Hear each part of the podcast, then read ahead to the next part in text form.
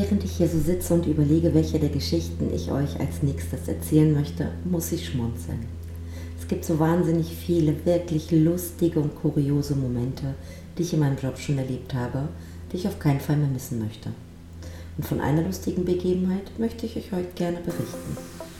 Es geht um die besondere Beziehung unserer Kunden zu Kalendern. Mein Name ist Susan, für immer 29.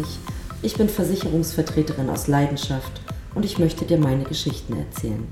Willkommen zu Podcast Folge Nummer 5. Es gibt Kunden, die sind es gewohnt, von ihrer Versicherung Geschenke zu bekommen. Und sie fragen auch regelmäßig danach, weil das ja schon immer so war.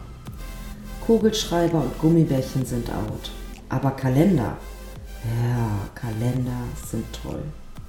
Sagen zumindest die Alteingesessenen meiner Kunden. Die gab es ja auch schon immer. Und früher gab es ja überhaupt mehr Geschenke. Aber was soll's. Aber auf meinen Kalender, auf den bestehe ich. Also bin ich so nett und bestelle welche. Die kosten mich mein eigenes Geld. Die bekomme ich nicht umsonst vom Unternehmen gestellt und dafür müssen Bäume sterben.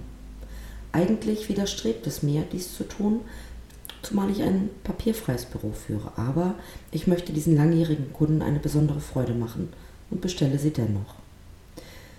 So ist es seit ein paar Jahren so, dass sich die Kunden einen Kalender aussuchen dürfen. Drei verschiedene Modelle habe ich dafür besorgt. Groß, mittelgroß und klein. Nun sitzt eines Tages ein älterer Herr in der jährlichen Beratung in meiner Agentur, bei der er mal wieder nichts aktualisiert, trotz wirklich alter und nicht mehr sachgemäßer Tarifstände.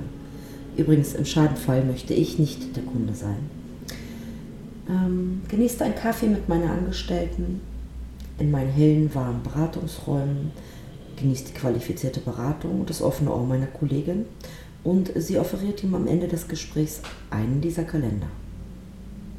Mürrisch nimmt er sich ein, nicht ohne kritische Bemerkung, dass man ja früher viel mehr geschenkt bekommen hat. Früher war eh alles besser.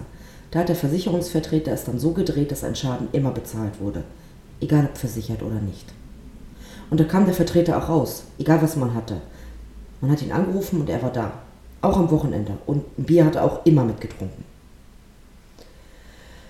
Nun ja, immer gleicher Gesprächsablauf wie die letzten fünf Jahre, aber wir geben nicht auf, bis er verstanden hat, wie wichtig es für ihn selbst ist, gut abgesichert zu sein.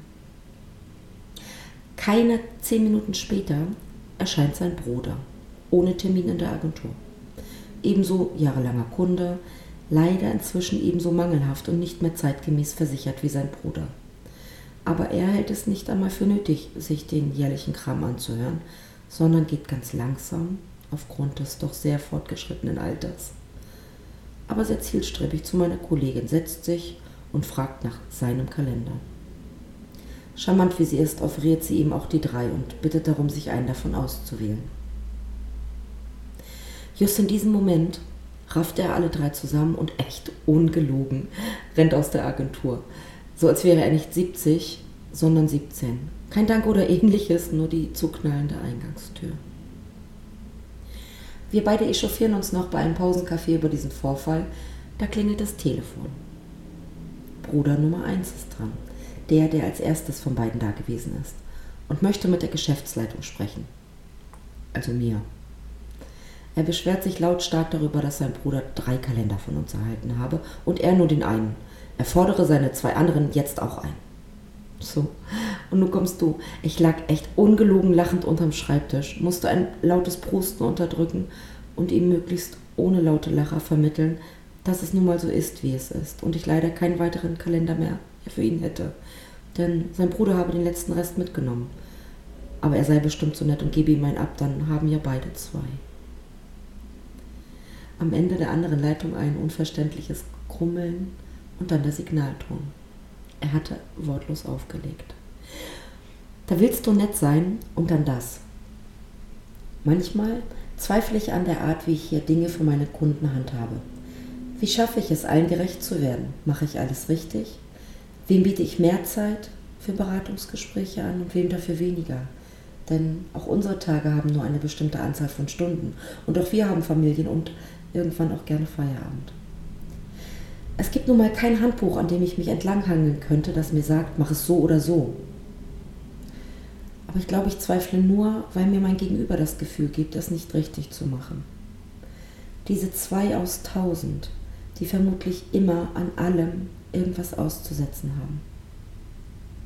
Ich investiere viel Geld in die berufliche Qualifikation meiner Mitarbeiter und meiner eigenen. Ich investiere viel Zeit in die Ausarbeitung von Arbeitsplänen, um möglichst viel der Tageszeit qualifizierte Erreichbarkeit garantieren zu können.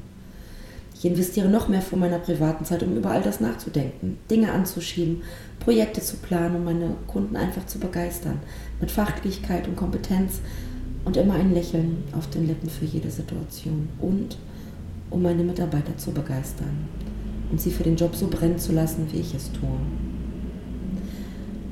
Einen so vertrauensvollen Umgang mit der Versicherungsagentur deines Vertrauens wählst du doch nicht über die Art der Geschenke aus, die es zur erstklassigen Beratung, herausragendem Service und immer dem Stück extra Weg von uns gibt. Oder? Also bin ich für mich zu dem Schluss gekommen, dass ich, obwohl ich es als Perfektionistin anstrebe, niemals alle so zufriedenstellen kann, wie sie es gerne hätten. Und beschlossen, dass ich mich trotzdem genauso auf dem richtigen Weg befinde. Ich habe sogar eine Auszeichnung des Instituts Ritter zur Vermittlerin der Woche bekommen, das besagt, dass wir hier Dinge anders machen, aber eben absolut richtig. Und das ist für eine so kleine, aber feine Versicherungsagentur wie meine wie ein Ritterschlag. Das Institut von Steffen Ritter hilft nämlich Agenturen dabei, eine besondere Art von Service-Exzellenz für seine Kunden zu schaffen. Also ein Umfeld, in dem der Kunde mit seinem Anliegen immer ganz klar im Fokus steht. Ich handhabe inzwischen ein paar Dinge anders. Rein kommst du nur noch mit Termin und raus komme ich nur, wenn es im Beratungskonzept und meinem wirklich vollen Terminkalender passt. Und die Kalender, die bestelle ich nun gar nicht mehr.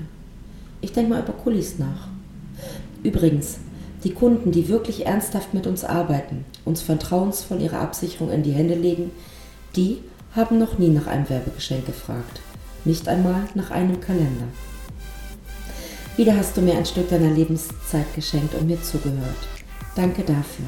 Schön, dass du reingehört hast. Wenn du mehr über mich und meine kleine Versicherungsagentur erfahren möchtest, folge dem Hashtag FragSusan bei Instagram. In der nächsten Folge erzähle ich dir gerne wieder ein kleines bisschen mehr. Mach's gut, deine Susan.